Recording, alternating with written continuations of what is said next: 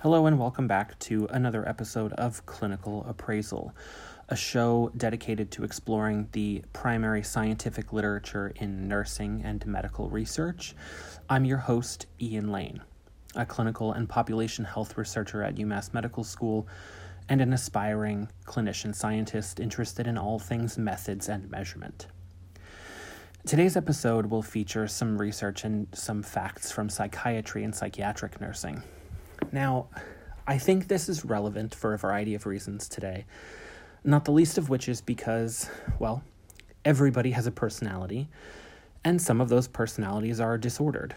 And some of those individuals are people that you will either care for as a nurse or nurse practitioner or other provider, or they will be family members of those you will care for, or simply they will be individuals in your life. Now, it's also possible that this might be you, the person listening.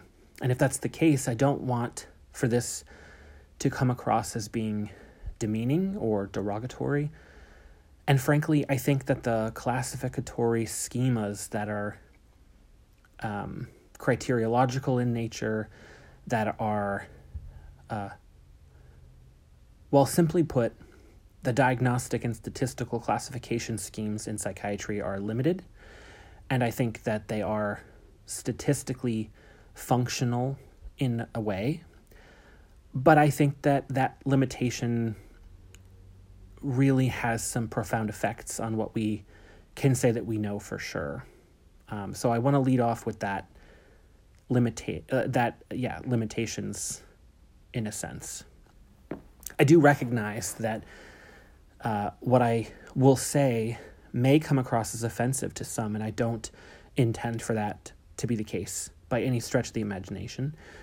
Um, on the other hand, I think that it's important that we manage expectations around personality because the reality is that personality is a very stable structure across time with a bit of an inflection point during young adulthood. So there might be some opportunity for, you know, phase shifts and changes and growth in the 13 to 30 year old age bracket in a sense. But just as personality is fairly stable across the lifespan, so must disorders of personality be. And now, of course, there are more and less severe forms of personality disorder. Um, and, you know, far be it from me to spend too much of the time I have with you for this episode talking about all of them. But suffice it to say, my interest in this today came up in a conversation with two separate individuals who I am close to, who, for the purposes of this episode, will remain unnamed.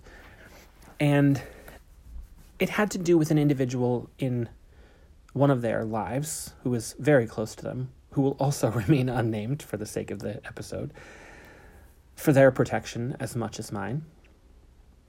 Um, I, the conversation centered around change. Specifically, it centered around behavior change.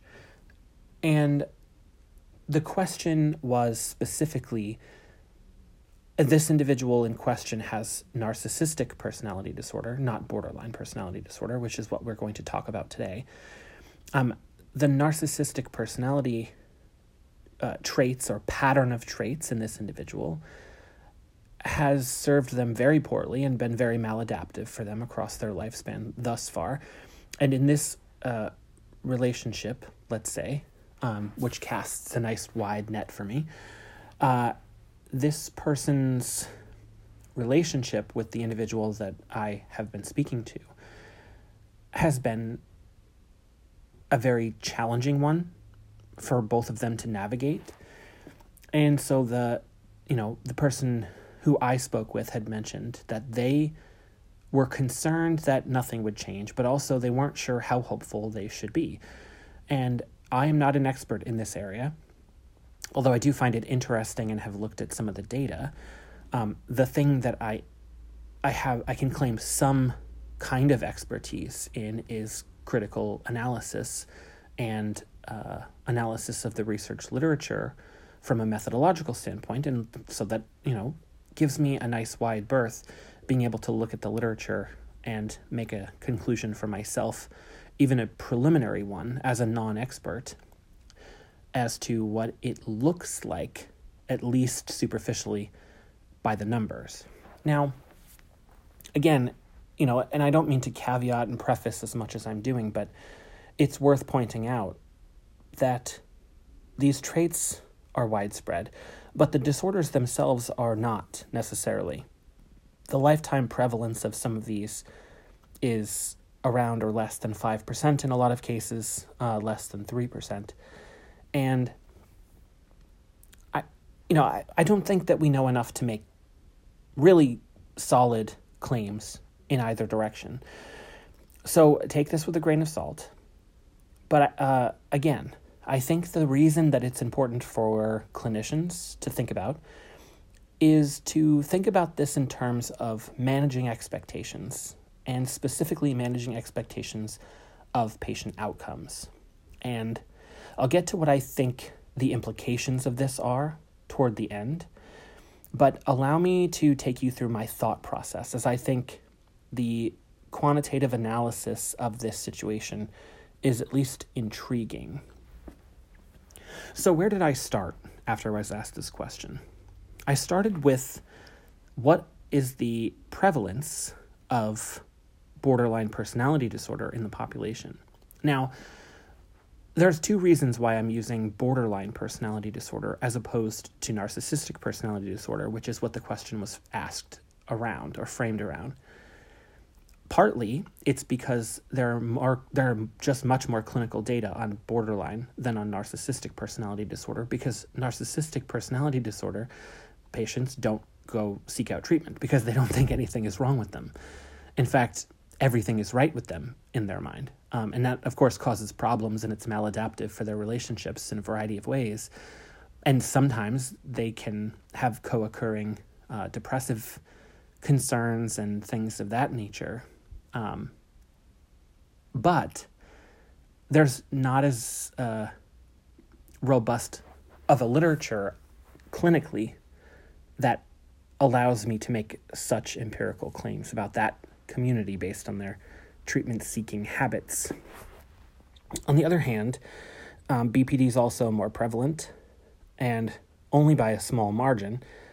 Um, I think that there is sufficient overlap such that it makes this uh, a nice proxy for all four of the so called cluster B personality disorders. And those are histrionic, so dramatic, narcissistic, antisocial, and borderline. I won't get too far into the statistical clustering because I think that that's better suited for another episode. In fact, I'm writing a paper on the criteriological classification system for diagnostics and mental health conditions with one of the faculty members at the psychiatry department. And um, it should be an interesting paper. So I'll bring up maybe more about that or let people know when that's published. Hopefully, it gets published um, which, you know, at, just to put it out there, is actually uh, attempting to present something of a counter argument to the criteriological view. Um, and the, and to shine a light on the limitations of the classification schema specifically in young adults. But that's neither here nor there. The point is that there, so far in the diagnostic and statistical manual approach or the ICD 10 approach, um, and, and I know a lot less about the ICD 10 approach. I should say the DSM approach specifically. It classifies the personality disorders into three large clusters. And there are 10 personality disorders clustered in three cluster A, cluster B, and cluster C. These are considered the mad, bad, and sad personality disorders. Uh, the mad are um, paranoid personality and the like uh, schizoid personality, stuff like that. Um, the bad are considered the uh, really um, the really what's the word I'm looking for?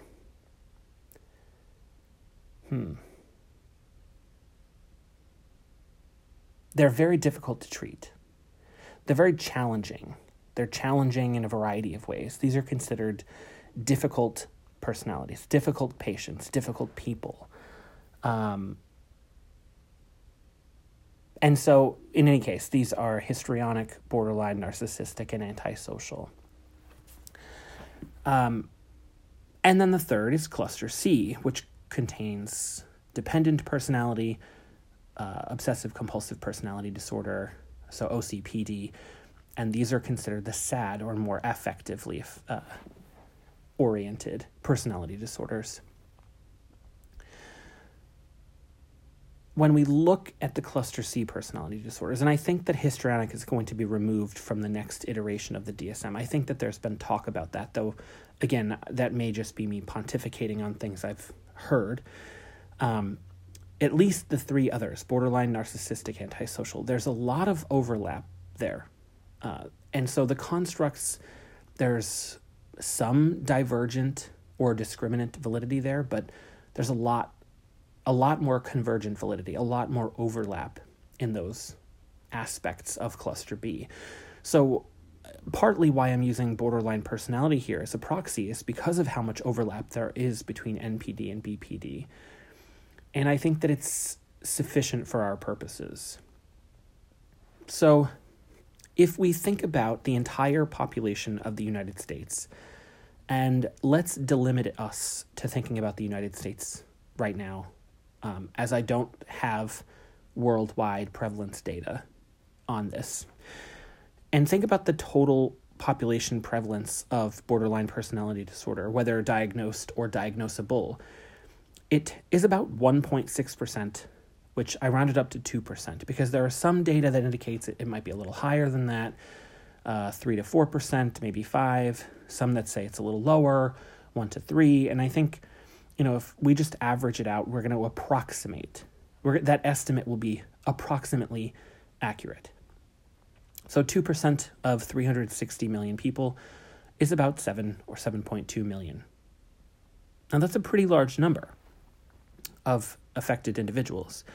And of course, everybody in this pop this subpopulation exists on a continuum of sorts where some some people's symptomatology is more severe while others is not and of course there's a gradient as there always is but they're they've all crossed some line into dysfunction in such a way that again their behaviors cognitions motivations and affect have been maladaptive for them in their life and in their relationships. Now, I've had to guesstimate on this next piece. Of all these 7 million individuals with BPD, whether diagnosed or diagnosable, how many of them actually seek treatment? How many of them have an opportunity to grow and change in a positive direction towards something approximating more quote unquote normality, whatever that means? And, you know, I don't know that this number is as high as 10%.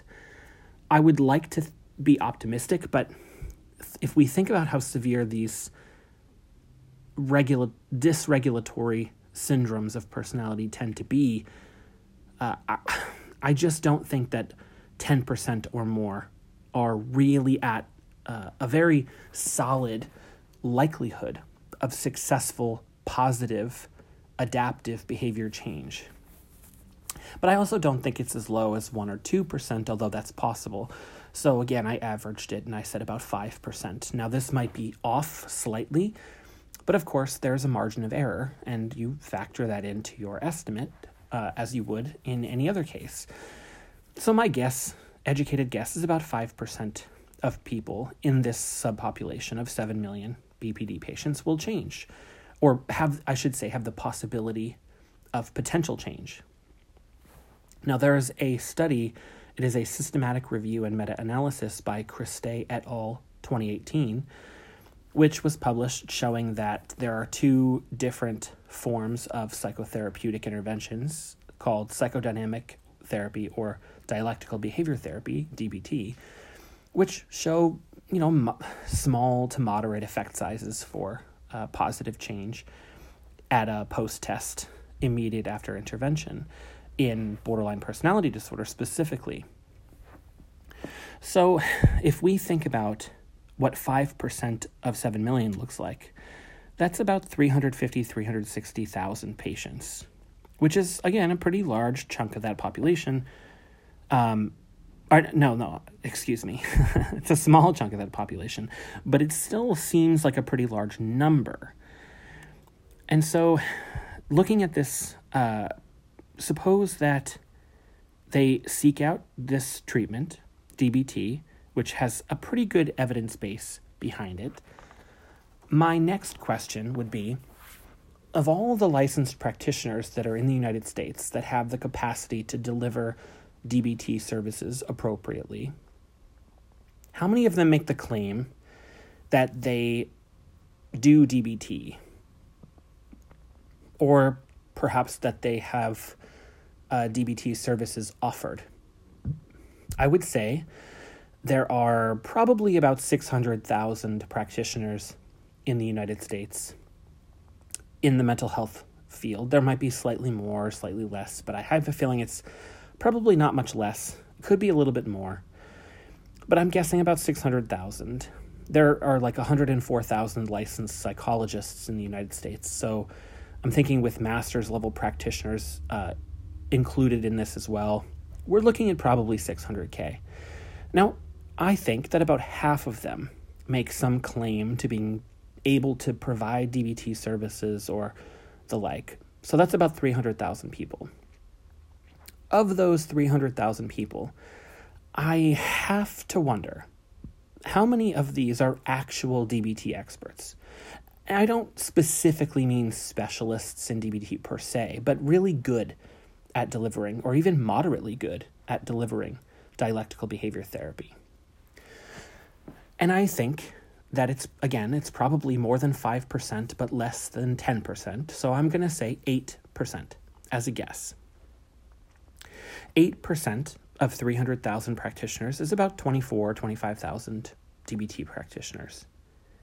Now, suppose that there are 24,000 therapists and they see about 18 patients a, a, a, week, which, you know, my best friend is a licensed marital and family therapist. She's been on the episode, on the podcast before. And um, she's a very productive therapist, uh, and she sees, uh, she has got a pretty hefty workload, which I think suits her needs well for a variety of reasons. But what I've learned is that there there's a wide variability in terms of the desire to work that much, but also the capacity to bring in as much business in terms of clientele for, for myriad reasons. And so um, I think a, a, reasonable guess is about 18 patients on average. So some will have up to 24, 25, which is a lot for therapy, even though it doesn't seem like a lot for the nurses and the physicians and providers who are seeing, you know, that many patients an hour. That's a little bit of an over exaggeration, but um, but you get the point.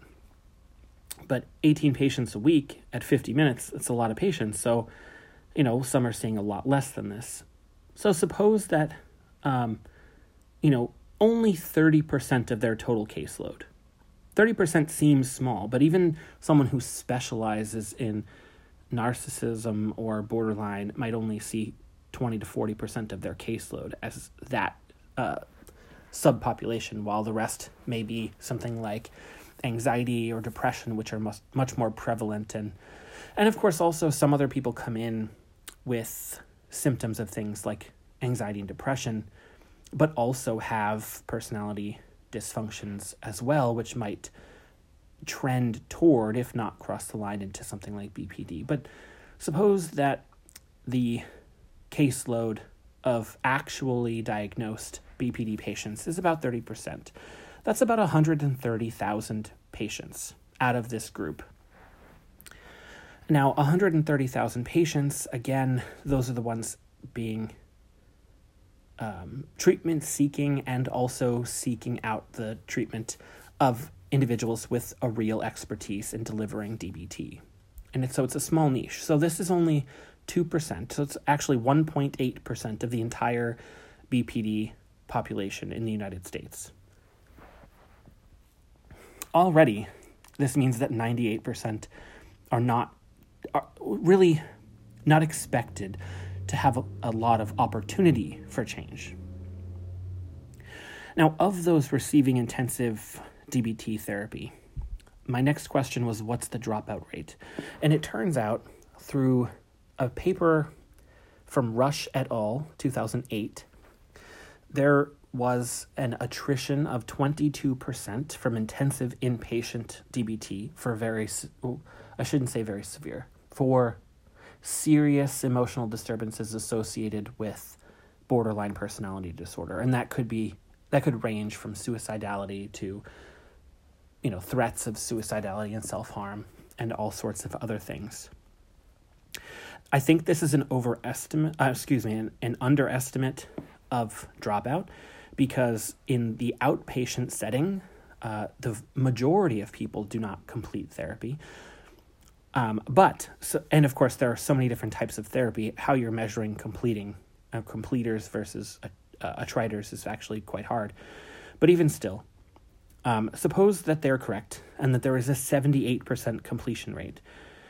That would make 101,000 of these patients, if they were receiving the treatment in the first place, which most of them are not, um, it would be about 101,000 patients who have actually sought out and received this expert treat- treatment. 101,000, divide that by the 7.2 million um, prevalence rate in the population.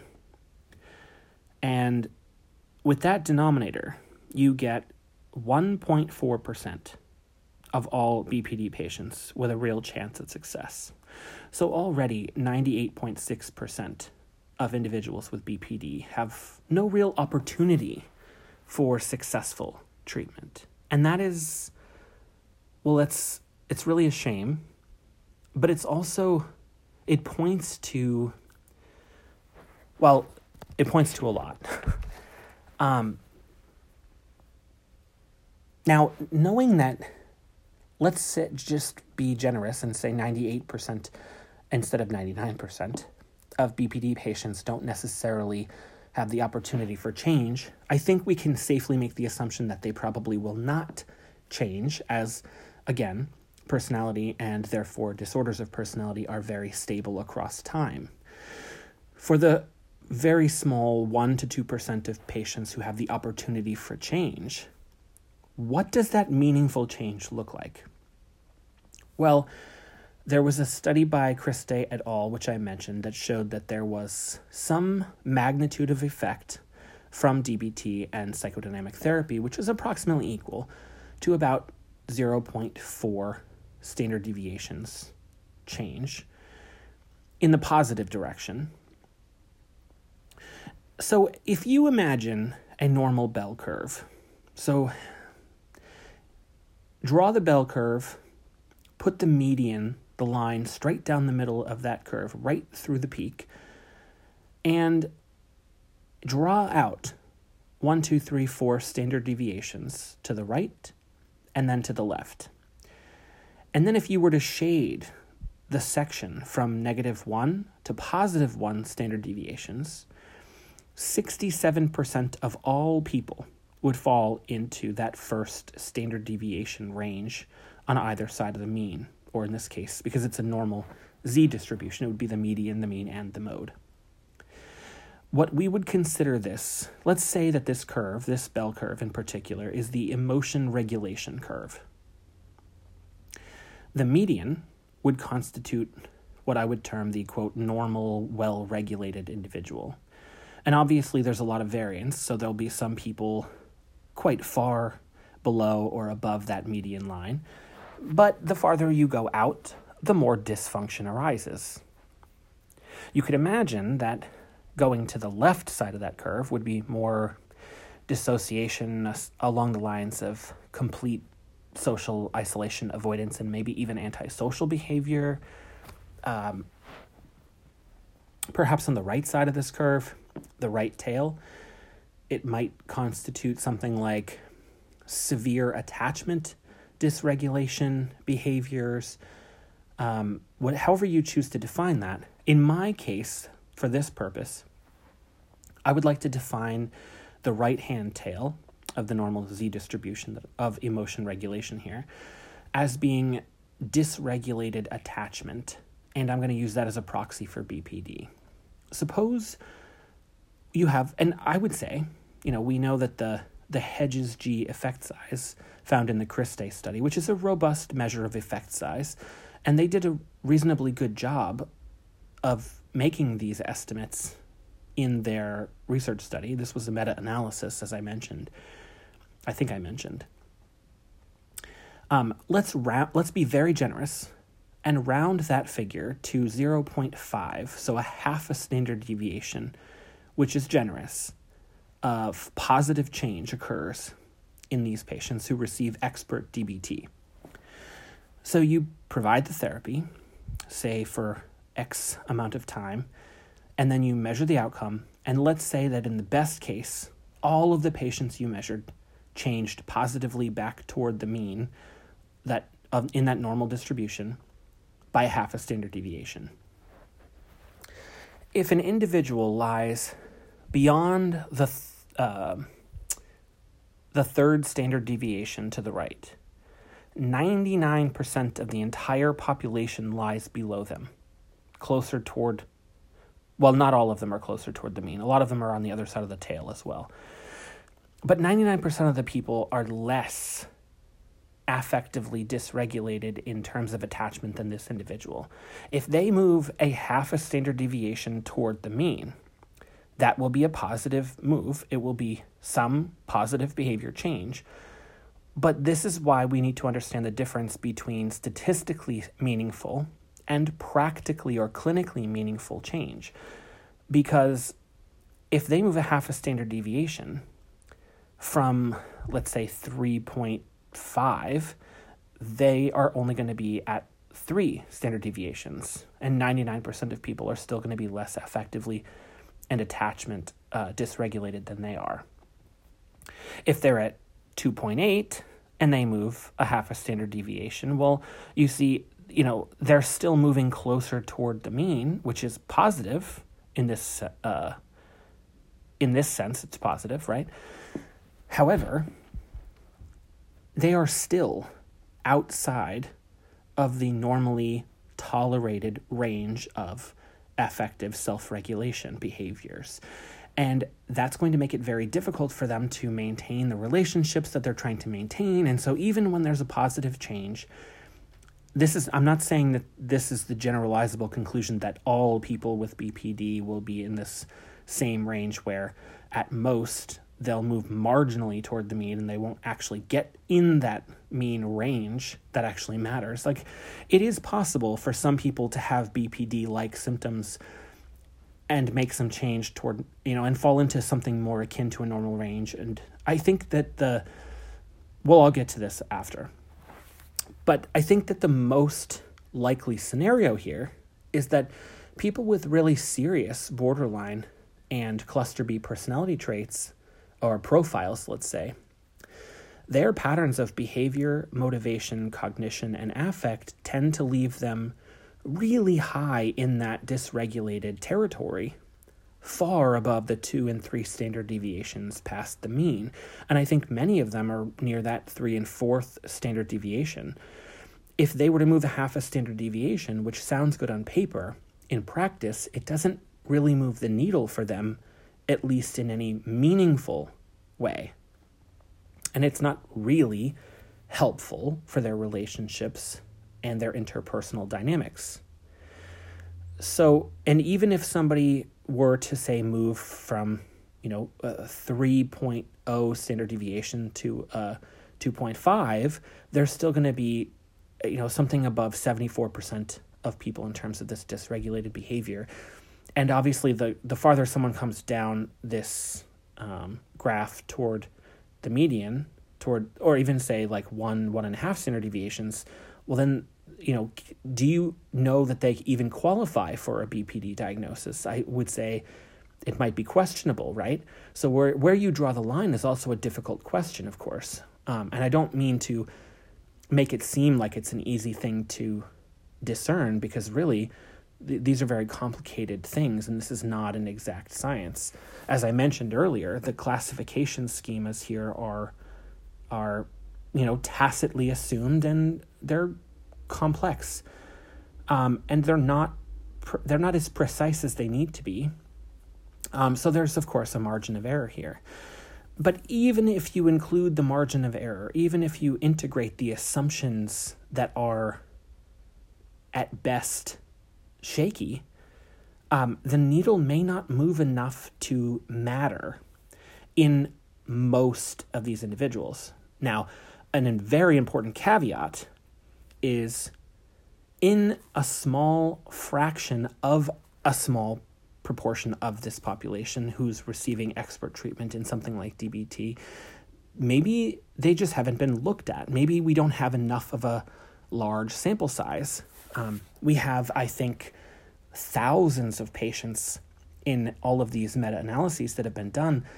But if there are millions of BPD sufferers, perhaps it's just a matter of the population of individuals who actually would benefit in a lasting, meaningful, longitudinally uh, valid way, perhaps they simply have not been um, sampled. That is certainly a possibility. So, again, these aren't hard and fast conclusions per se, but based on the limited data we do have, like I said, as flawed as they may be, I think that the most reasonable conclusion we could make is that the data are bleak and the, the potential for robust, meaningful, and lasting behavior change and personal, personality change in this subpopulation is going to be exceptionally small. Exceptionally small. Like less than 1% small. And even then, when they look at the follow up data after six months and beyond, even the best treatments, DBT and psychoanalytic treatments, did not really work that much beyond the control group receiving no treatment, no therapy, or placebo. So, as I say, that this is a pretty bleak conclusion. And I don't mean to leave it here for the sake of just bringing some statistics to the fore and and you know I I think there is something positive to learn from this. And I think it's twofold. First, I think that the answer to the question that was originally posed to me is no, I don't think there's a lot of hope for meaningful, lasting change depending on how you define that.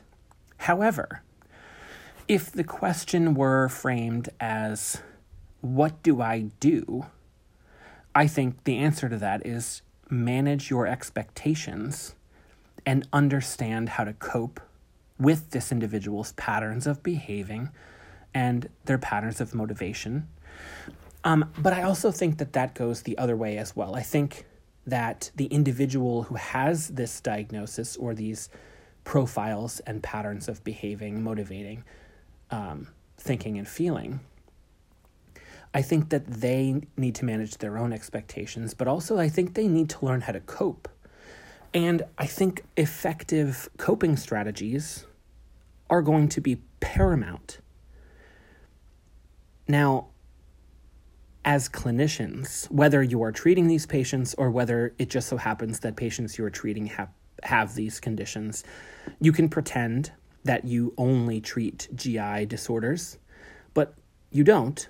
You treat a patient, you treat a person, and that person has a personality profile, and you have to contend with it. I think that as a clinician, you need to adopt a style of motivational interviewing that allows you to meet the patient where they're at in an appropriate dialectic and manage your expectations and learn how to cope with them. And by learning how to meet them where they're at, you will not expect something inappropriate from them. You will, of course, don't allow, you know, you know, behaviors that are dangerous to occur and don't allow it uh, don't you know be reasonable in terms of what you um, allow but meeting them where they're at within reason allows there to be a flourishing of the dynamic that interpersonal relationship in such a way that you know we don't completely negate the experience of the person who generally is truly suffering. And yet, while we validate that, we also recognize that it's part and parcel with who they are, and we don't f- try to force things to change. Now, I am not one of these scientists who believes that there's no such thing as free will. In fact, I'm I'm not staunchly against that conception, but uh, I'm certainly not a determinist in my thinking about human beings per se. Whether or not I have libertarian free will ideas, um, I I think maybe would be best saved for a different conversation. But um, but there is a sense in which when you recognize that there are forces beyond mere human will at work within someone's psyche, and that oftentimes we are more pushed and pulled by the inner mechanical workings of our brain and our contextual circumstances than we are by that small little tendrils of our prefrontal cortex which modulate what we think we're going to do and what we tell ourselves then i think it sometimes is easier to look at people and have a little more empathy with what they're going through.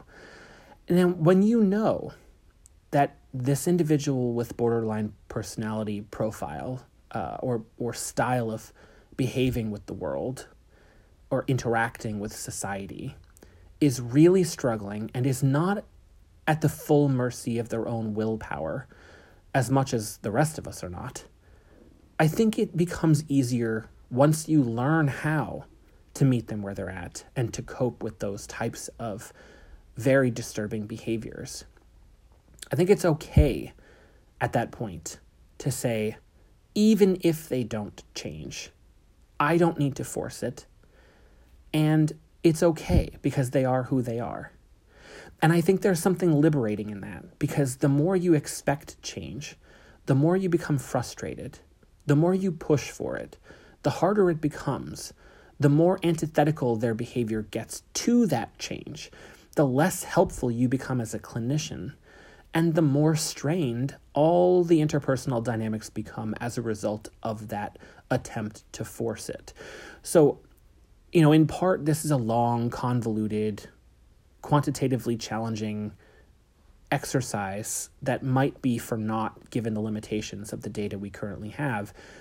And yet, at the same time, I think it's also partly an exercise in humility, it's an exercise in maybe self control, but also in the ability to have a certain kind of openness and empathy for other people's struggles and really allow for them to be who they are despite those struggles. And let that be okay within reason, within safety parameters, of course, and not try to force change, but instead become mindful and learn how to cope and accept the reality as it is. Thank you for joining me, and I look forward to most of you returning next time.